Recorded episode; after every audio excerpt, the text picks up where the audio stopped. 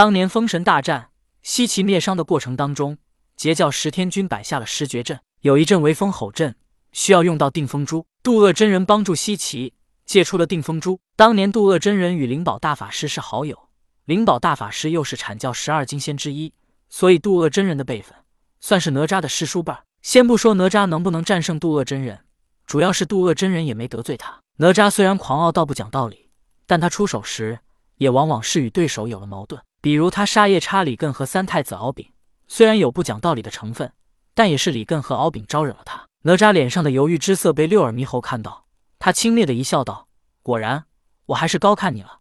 大话谁不敢说，还口口声声敢杀父亲？我看你也是像那些兽类一般窝里横。现在听到渡厄真人。”连话都不敢说了，哪吒无奈只能说道：“我虽然不怕惹事，可是我一般不主动惹事。我跟那渡厄真人无冤无仇，根本无法对他出手。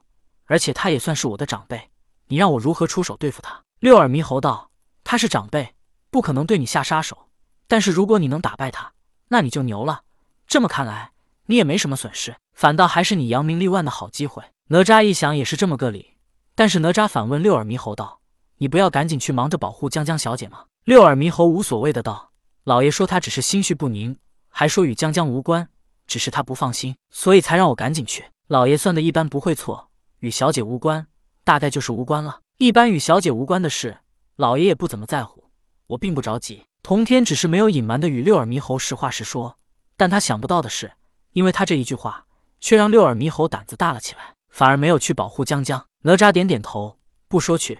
也不说不去。六耳猕猴天生聪慧，眼珠一转便有了主意，道：“你不主动惹事，可是我能啊。那渡恶真人本就与我有仇，我去与他战斗，打不过他的时候，你再出手，这不就有了理由吗？”哪吒上下瞄了六耳猕猴一眼，摇摇头道：“你可拉倒吧，我与你一个妖怪同流合污，这让我以后如何见人？”顿了顿，哪吒又说道：“不过你说的话倒是提醒了我，你先去与渡恶真人战斗一番，如果不敌，我自有办法救你。”六耳猕猴与哪吒商议好之后，他们一前一后驾云便向着万寿山武装观而去。当他们二人来到武装观之时，便看到武装观上方的虚空之中有两道人影，一个身影哪吒认识，正是西方教准提道人；而另一道身影，准确来说是一团被三昧真火包裹着的火焰。不过隐约从火焰之中可以看出那渡恶真人的身影。哪吒并不认识渡恶真人，因为他只闻其声不见其人，但是六耳猕猴却认识。但六耳猕猴并不认识准提道人。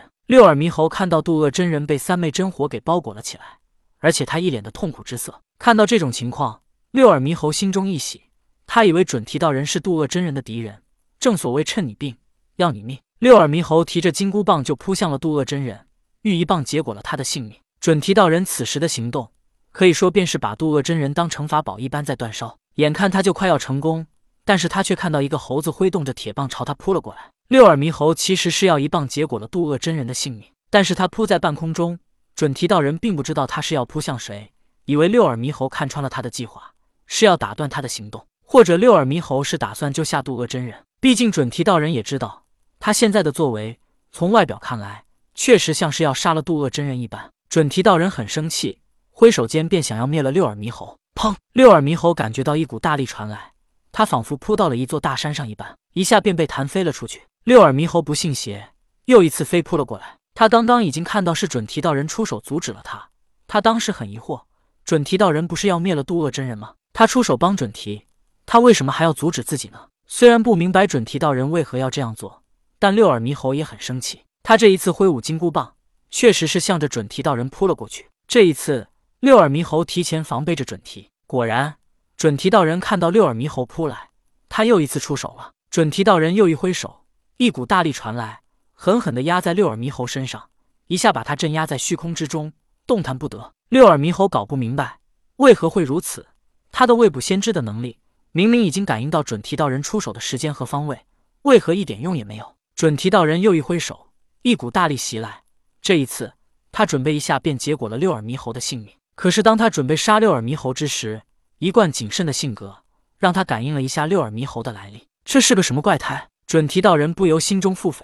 六耳猕猴手中的金箍棒也叫定海神针，是老子炼制的。定海神针是当年人间最后一位人皇与皇治水时使用的法宝，后来被丢在东海眼镇压海眼。这次东海海水泛滥，人间洪水肆虐跟定海神针有很大的关系，原来是被这只猴子得到了。准提再一看，六耳猕猴的身体内还藏着一个意识，他们两个共用一个身体，他们的本体居然是补天的五彩石。莫不是这猴子是羽皇转世？否则他为何能得到定海神针？准提道人心中暗思：如果击杀了六耳猕猴，准提道人已经预料到了结局，他会得罪老子，得罪女娲。假如猴子真是羽皇转世，杀了他，还会得罪天地人三皇。尤其是在这个关键时刻，他要把渡厄真人锻造成法宝之时，六耳猕猴却突然出现了。而且从六耳猕猴的身世来看，他代表的可是东方这几大势力，也即是说，东方道门已经看穿了他的计划，故意派六耳猕猴来阻止他。东方假如只有一位圣人，准提道人绝对不怕。可东方圣人这么多，得罪一个两个他也不怕，但却不能同时都得罪。准提道人暗道一声好险。幸好一贯的谨慎让他保持着一丝清醒，在他即将灭杀六耳猕猴之时，急忙收回了七成力道。六耳猕猴动弹不得，他眼睁睁感受着一股大力传来，躲在一旁的哪吒也不敢行动。一方面是他不能让人知道他与六耳猕猴同流合污，最起码不能光明正大的互相帮助；另一方面，就算他与六耳猕猴同流合污，可是他能从圣人手中救下他吗？这根本是不可能的。不过哪吒也搞不明白，六耳猕猴这么一个聪明人。哦不，这一个聪明的猴子，怎么这次傻了吧唧的？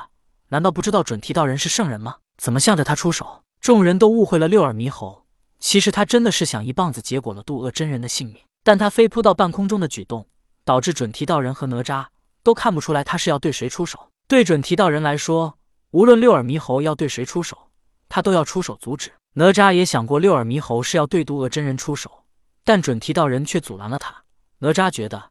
一个圣人不会无故出手，或许他是看穿了六耳猕猴要对他出手的想法。包括此时被三昧真火包裹着的渡厄真人，对六耳猕猴都十分的感激，因为他并不想变成这样的法宝。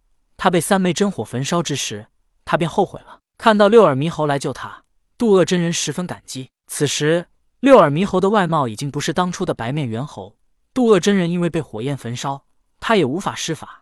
根本感应不到六耳猕猴的灵魂是当初的白面猿猴，否则渡厄真人会更加的感动。六耳猕猴此举，那可真的是以德报怨啊！